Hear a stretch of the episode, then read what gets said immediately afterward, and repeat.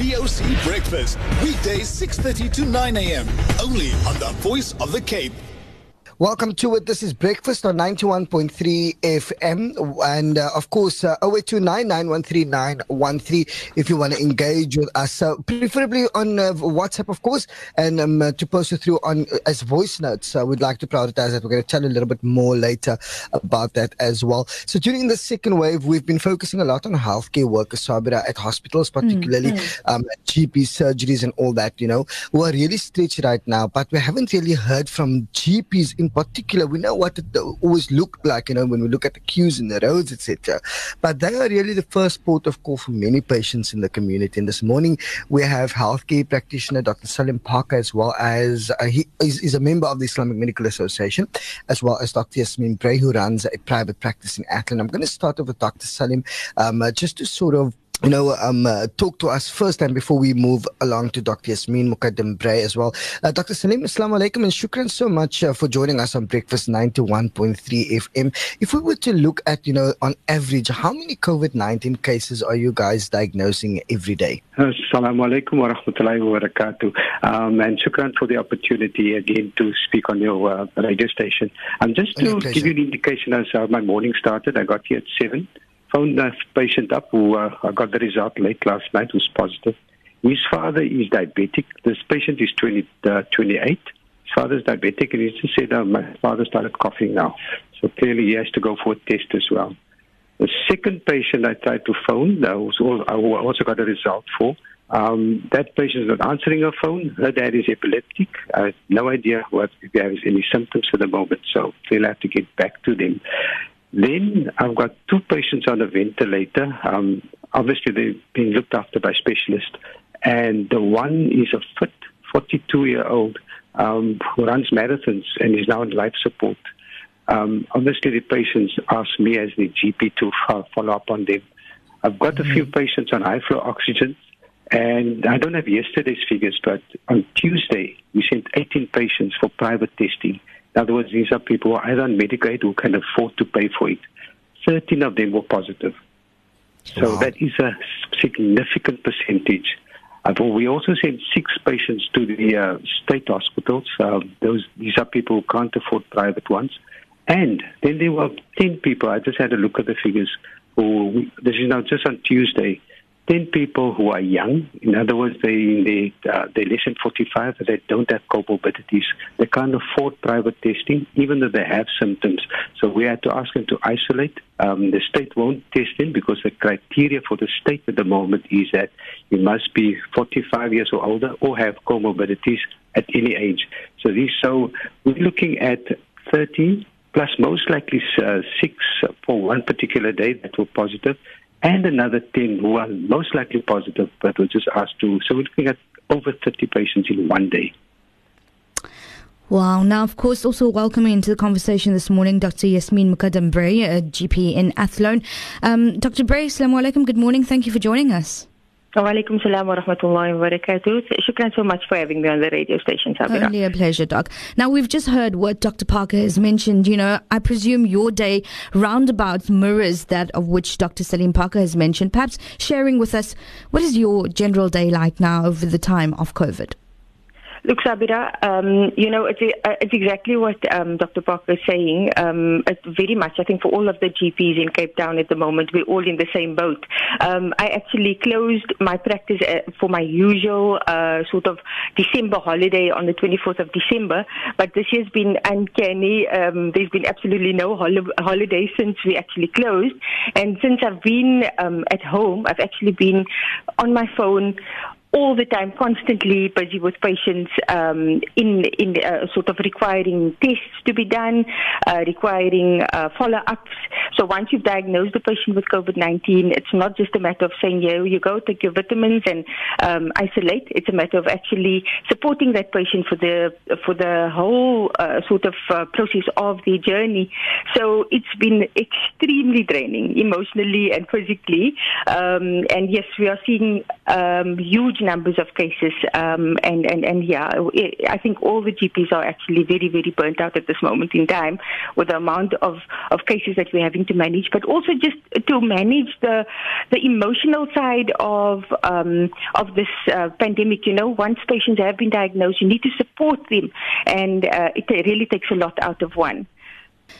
Now, of course, uh, Dr. Parker, you know, we've also heard a lot of reports, uh, you know, of people uh, dying before they get to hospital. And this is simply because, uh, you know, they say the ambulances, you know, don't respond in time or there's just no beds in terms of the capacity. Um, and perhaps, you know, after our headlines at 7.30, we can get into that aspect as well. Um, we are going to be breaking now for our headlines at the bottom of the hour. We continue the conversation with Dr. Salim Parker as well as Dr. Yasmin Mukaddam Brey when we return. Welcome back to Breakfast on 91.3 FM. Your voice in the morning. We're with you all the way through until 9 o'clock. Now, we are in discussion with Dr. Salim Parker as well as Dr. Yasmin Brey. We're looking and we're talking about, you know, them sharing the experiences as, uh, as COVID 19 spikes. I mean, over the last 24 hours, we um, saw the figures going up to just over 17,000. Now, um, just before the break, uh, Dr. Salim Parker, you know, we, we, we heard many reports, obviously, of people dying even before they get to hospital like Sabri, Sabri mentioned. You know, this is simply because his, uh, the, the, ambulance, for example, cannot or doesn't respond in time, or there's just no bed capacity. Is this the case, in your opinion? Let's, uh, let's use two uh, examples from our particular practice. The one was a gentleman who needed his, uh, diabetic. He needed admission to hospital. Um, because of the suburb he lives in, we uh, asked him to go to one of the northern suburb hospitals. He sat there for a few hours. There was absolutely no beds available at any of the private hospitals at that stage. But four hours later, he was told, and this was in Blouberg, he was in Blouberg Hospital, um, he was told that there's one bed available in Cape Town. So the ambulance transported him there. Um, I've tried on occasions at Tygerberg Hospital, phoning uh, the registrar on call. He says there's no beds, but we'll have to make a plan, and then we send the patients there. So yes, there is absolutely, absolutely a shortage of beds throughout. Give you an example. Um, uh, this 42-year-old uh, um, marathon runner that I was referring to happens to be my cousin as well. He's the best friend with a pulmonologist at one of the most prominent um, uh, private hospitals. Mm. When he started getting short of breath, the pulmonologist who runs the ICU at this particular hospital couldn't find a bed for him for a few hours and tried phoning around at other hospitals to get him wow. in. So there is a shortage of beds. It's going to get worse. Yesterday we had close to 4,000 um, newly diagnosed cases in the Western Cape. About 10% of them in a week or so's time is going to need hospital admission we know about 10% of uh, the of uh, diagnosed people do need hospitalization. So the situation is going to get worse currently unless people take responsibility. I mean, poor Dr. Yasmin, uh, um, um I know uh, over the holidays had to get into a, has uh, one of his um, suits to go and examine the patient. I mean, this you know because he was becoming quite sick and short of breath, and she had to have him admitted to hospital. And this is really, it's uh, like she said, it's physically taxing but also emotionally draining because you don't know what the disease is going to do to any one particular patient. The older patient might just survive without any symptoms. A younger one, we've had in our practice, for example, a 27 year old young lady who's got now destructive lung disease because of COVID. We cannot at this moment predict who's going to get severe disease or who's not going to get. Mm. Now, Dr. Brey, you know, over the past few weeks, I must admit, I've seen an increasing number in terms of, you know, requests and questions about oxygen tanks for home use. I'm talking on social media, in WhatsApp groups where family members and friends are asking, you know, does anyone have access to an oxygen tank? Where can I get an oxygen tank from? Um, is there a challenge in, you know, sourcing oxygen uh, for home use? Um, Sabira, absolutely. Um, just as an example, uh, two nights ago, I had a patient um, WhatsApp me at about um, half past nine in the evening uh, with a reading on this pulse oximeter. So we give these patients these pulse oximeter machines to measure the oxygen levels. And her husband had a level of 80%. Um, so at 80%, you know, the normal level is between 95 and 100%. Um, but at the moment, because of the strain with beds, we are not really supposed to refer patients if they are below, uh, uh I mean, above 90%, you know. Um, so, so basically, you're sitting with a patient with 80% who definitely needs oxygen. A lack of oxygen means a lack of oxygen to all of your core um, bodily functioning. So your heart can be affected, your brain can be affected, your kidneys will be affected eventually, right? So it can uh, absolutely uh, um, cause for your ultimate death. So uh, I'm desperate trying to get her to convince her husband to go to hospital. She's got her in-laws on the line saying to her, don't take him to hospital. If he's going to get to hospital, he's going to die there. So there's all of that drama that you need mm. to manage. So um, we we try and um, uh, phone the ambulance. The ambulance um, only responds six hours later to this patient. Um, at that time, alhamdulillah, with all the dua and with all the prodding and the exercises and everything, the levels came up to above 90%. Um, and the ambulance basically told her, the paramedics told her, don't take your um, your, your husband to this district hospital. There's no beds. Um, he's going to be, the patients lying on stretchers on the floor. Um, so he's not going to be seen. Try and get an oxygen tank. So now the next step is to try and find that oxygen tank. Uh, we all get on our phones and we're trying to phone our um, various suppliers. And I'm phoning and patient, uh, and the suppliers are just saying, Doc, we are out of stock. We are saturated. Hospitals are using all our oxygen. We don't have any oxygen to refill tanks. We don't have tanks to give out to patients. If you have a tank, you can maybe try and source some oxygen to refill it, but trying to get the tank is, is, is almost uh, it's a, a, really precious and rare commodity at the moment. So that's a huge problem. Um, also, the cost, you know, of buying tanks are out of range for most patients who may need one. Um, and then also administering at home is another issue because you can't just go and switch it on and, and, and know what you're doing. It needs to be guided by a medical practitioner to make sure that you uh, use it in a safe manner. So the access to oxygen for home care is a problem, yes. And then if you do get oxygen, to be able to manage that oxygen is also important. So you need the help of a, a medical practitioner in order to guide you with that.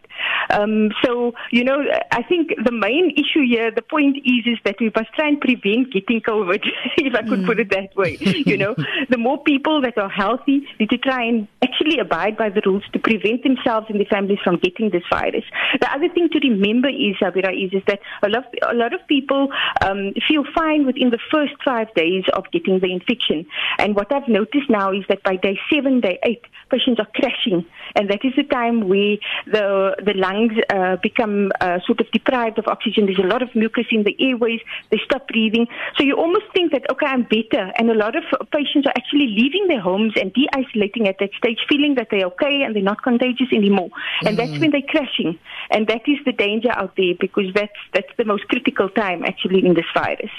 Yeah, so, no, that makes absolute yeah. sense. In fact, I want to go for some commercials quickly, but Dr. Salim, sure. uh, I wanted to think about this. You know, I wanted you to touch on, you know, the differences between this variant and the previous one. Do we see the differences? Is it more common? And what are those differences? Think about that quickly for a sec. I want to go for some commercials. Then on the other side, we'll get into that part of the discussion. We welcome your comments on 0829 913 913. Please send us your voice notes as opposed to typing it out. It's just going to go a lot more quicker. We'll continue this discussion right after this. The Voice of the Cape, 91.3 FM stereo. Get your day started right. This is VOC Breakfast with Gulam Fakir and Sabira Sheikh Only on The Voice of the Cape. Welcome back to Breakfast on 91.3 FM. We're in discussion with Dr. Salim Parker as well as Dr. Yasmin Mukadam Brey. We're talking and they're sharing basically the experiences of being in the front line um, with COVID 19 as the numbers are, are, increasing. Dr. Salim, just before the break, you know, um, we were to, I, I wanted you to think about this if we were to look at the differences between this variant and the previous one. Are there significant differences and are you seeing those? Yeah. Um, firstly, I just want to re-emphasize what Dr. Brey said earlier about the 10. Remember, when we talk of people having to isolate for 10 days, that is purely whether they can infect others or not. It's got nothing to do with how how, how sick they are, how sick they're not. Uh, so the cause of the disease, so That's the 10 days is yeah. purely for economic reasons, for um, so that people don't affect and, and infect other people.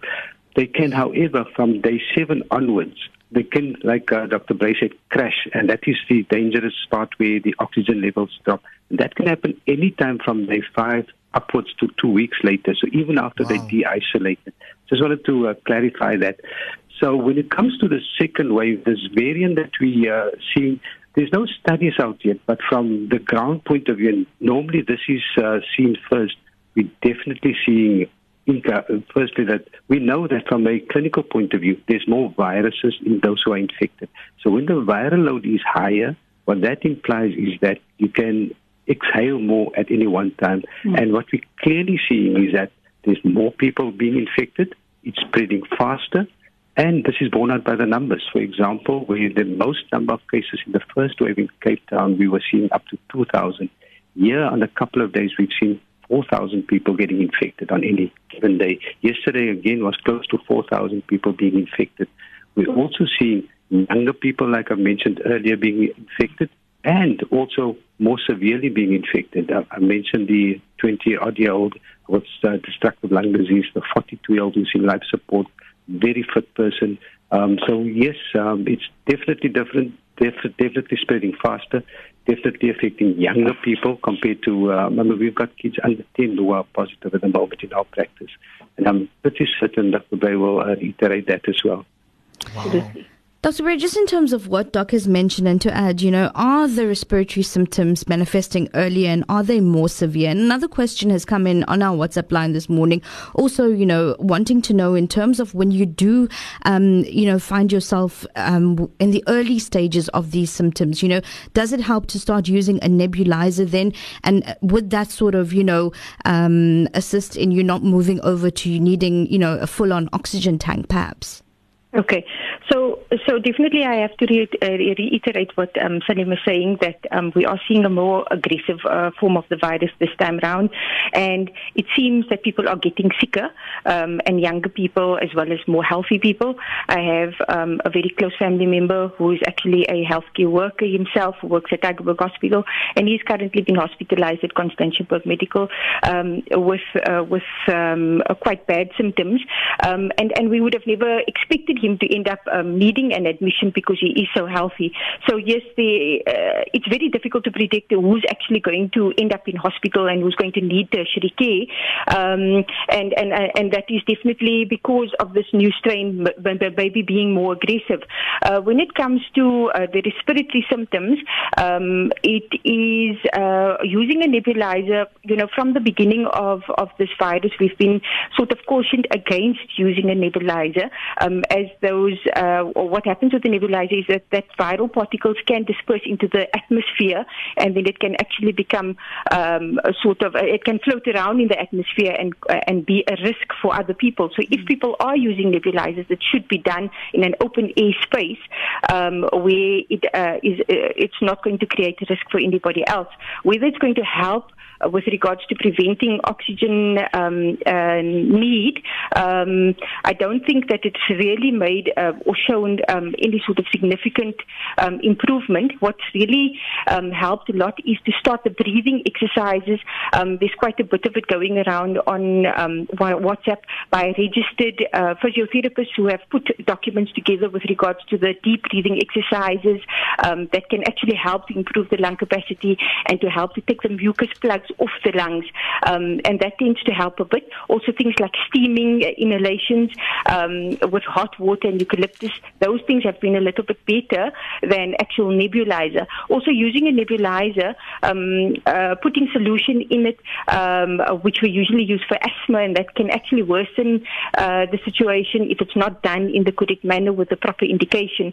So, if it is used, it needs to be guided by a medical practitioner, and I wouldn't suggest that patients just go out and buy nebulizers just because they are COVID positive. It needs definitely needs to be done um, and guided by a doctor. Mm. Now, Dr. Salim, you know, one of the other things also is that a lot of people don't know, you know, whether it is, you know, just normal flu and cold symptoms and whether or not it is COVID 19, um, you know, symptoms. As GPs, you know, how are you also assisting them in, in identifying, you know, what are flu and cold symptoms versus the COVID 19 symptoms? Uh, no, it's. Uh uh, quite a difficult situation because in this time of the year we see quite a lot of sinuses um, mm. and upper respiratory tract infections. We don't mm. see influenza this time of the year, and yes. in fact, this year yeah, South Africa didn't have an influenza season at all. What we find uh, quite indicative is firstly those who have a uh, raised temperature with the flu symptoms. But uh, in younger people, um, a significant percentage of them complain of uh, anosmia, which is um, altered uh, smell or, uh, or lack of uh, smell completely. And another word we use is dysgeusia. Um, I like uh, um, banding it about because it's such a difficult word to, uh, to remember, and that is altered taste or complete lack of taste. Uh, and the, as the younger ones tend to uh, complain of this quite significantly, but in our practice, and I'm not uh, certain whether it's found generally, if a temperature is raised and they've, and they've got flu-like symptoms, the chances of it being uh, COVID is significantly higher than that without the temperature and just nasal congestion. We're also seeing people with diarrhea presenting with fever and a bit of nasal congestion. So those are the uh, factors that we look at. One other thing is that we often find that the temperature screening done uh, at our doors is significantly mm. uh, different to what we actually find in our rooms. I mean, we use the one that, uh, that we will take the me- measurement of the temperature on the eardrum. And if that is high, it's uh, with flu-like symptoms, chances are that it's COVID-19. The only problem with the uh, with the screening uh, um, thermometer is that it can vary from people having temperatures of 25 degrees, which means you're dead, or 50 degrees, which means that you also did. Uh, so we don't put a lot of attention to that. I think uh, that is a waste of time. The temperature has to be done with a proper thermometer in the doctor's mm. room. Mm. Now, Dr. Salim, just on another note, and still with regards to symptoms, I was following an interesting thread on Twitter yesterday in terms of the 501.V2. You know, many are saying um, at the time of them contracting it, they had no symptoms apart from a runny tummy. Um, you know, have you have you ha- sort of had the same um, observations come through?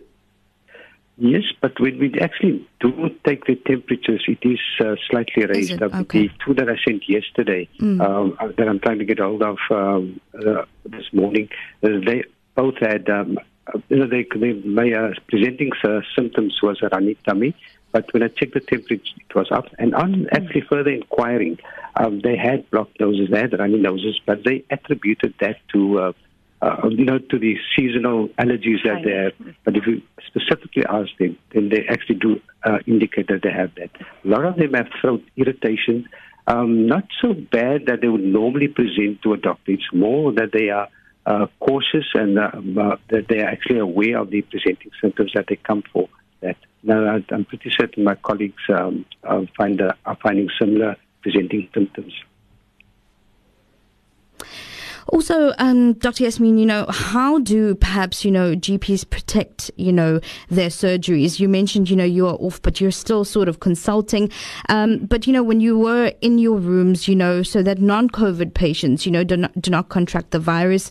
And then again, how, you know, how is the current caseload impacting on services for non COVID patients? I do know that you mentioned um, at the beginning of our conversation that you've sort of now steered your practice and service towards, you know, the COVID patients. So how is that all working out? Sure. Sure. So, so obviously, um, a lot of thought and processes needed to take place at the beginning of the pandemic with regards to the way we operate. And I think, alhamdulillah, it's actually, uh, you know, made us much more aware with regards to um, infection spread and how we manage things better. So, you know, on a normal day, um, myself and my staff would be in full PPE, which would mean um, a, a head to toe overalls, um, a mask, and it needs to be a proper N90, a PN95 mask. Um, um, plus a visor, um, and then um, you know um, my staff would also in the front be be in the same kit, and then we've put up perspex screens between ourselves and the patients to try and protect mm. and, um, our staff as well. Um, obviously, these things also come with challenges because it's very uncomfortable sometimes to have to work with a mask and a visor, especially if you're having to do surgical procedures. It becomes quite a nightmare to try and suture somebody when you have all of this equipment on, but this is what we're having to do and we have to stay in that. That also poses quite some uh, logistical issues. So trying to get to the loo or having something to eat in between becomes mm. almost impossible because you're sitting in this full kit all the time and even answering your phone because you don't want to be in contact with the COVID patient and then uh, take a call. Um, so those are things that, that really, you know, people don't realize, um, you know, that can actually affect the way you operate Then also what we've done with our patients is, is that we've limited our practice to um, a maximum of, of, four or five people per uh, session in, in uh, sort of in one given time in our reception area. So we've taken away all the chairs. So we only have about four chairs in the waiting room. The rest of the patients have to wait in the cars. And then we've got a WhatsApp service. So once they, uh, their time comes up, they will then be able to come into the rooms in order to try and protect um, the patients that are sitting there um, from patients that could be infected. The other thing that I've done is that um, everybody gets assigned a chair. So once you get into my practice, you will sit on that chair. And when you come to see me, you will bring that chair with you. And once you leave, then I sanitize the entire chair down and then circulate okay. it back into the room only once it's sanitized. So it's a lot of PT, a lot of things that we mm. have to mm. do. But at least in that way, we try and protect the patients that are coming in. I also try and um, tell patients that are having any flu-like symptoms, please wait in your car. We will call you. Don't just come right. in and sit and cough because there might be elderly patients with other comorbidities mm. that might be sitting in the practice and that might be at risk. And this is a really a huge issue. Uh, it really breaks my heart to see what's happening to the rest of our patients. I mean, uh, the day before I closed, I saw a lady in her 60s who had a huge tumor. She came in thinking she's got an abscess, and I just had one look at her, and I could t- I could immediately see that it looks like um, this looks like a massive malignancy, yeah. and I gave her a letter in order to go to Schuur Hospital um, for a diagnosis. But given that it's Christmas and that it's COVID, I, in my heart, knew that she's going to get there and she's probably not going to get any investigations done at the moment. She's not going yeah. to get any care or treatment for that cancer that is probably already spread up maybe the soonest would probably be around about February, if she's lucky. And, mm. you know, that kind of almost left me in tears because I felt that, you know, this patient is really sick and she needs care urgently, care, but I know that when I'm going to send it to Groot Hospital, unfortunately, it's not that they don't want to help, but it's just they don't have the facility and the capacity mm. to be able to sort out patients with other um, um, uh, uh, conditions other than COVID. So your diabetics, your, your hypertensives, your patients that's coming in with strokes, they are being compromised. Their health is being compromised at the moment because of the load right. in the hospital. So, um, Dr. yeah, this is a, a really, so really huge problem. Yeah, I can just imagine. Um, time is uh, not playing with us this morning, Shame. and I mean, we, I mean, we've been uh, doing this now from what twenty past uh, seven already, and there's so many other questions, and I can mm. imagine, like even on the WhatsApp line, how things are looking there. But I want to give the last thirty seconds to Dr. Salim uh, Parker. You know, just some advice. You know, if you have mild symptoms, how best can you treat those symptoms? Um, you know, at home before even getting into a lab or to a doctor, etc. Um, just very quickly, doc. Well, firstly, I think it's important to have a diagnosis. You know, the uh, what we find is that people who are told to go home because they might have COVID, they tend to feel better after a day or two. Remember, mm. 90% of people will be over the day or two. And because they assume that, yeah, they were told go isolate for 10 days, they're not going to do that. So it is anyone who can afford it. And yeah, I actually appeal to the state as well that we've got to increase testing. Once people have a diagnosis and know they have COVID, whether they're feeling well or not, then they feel more responsible to actually um, isolate themselves. So I would yes. urge anyone who's got symptoms to actually get tested first of all. Um, and here it's got to be a, uh, you know, it's got, the state has to play its role in there.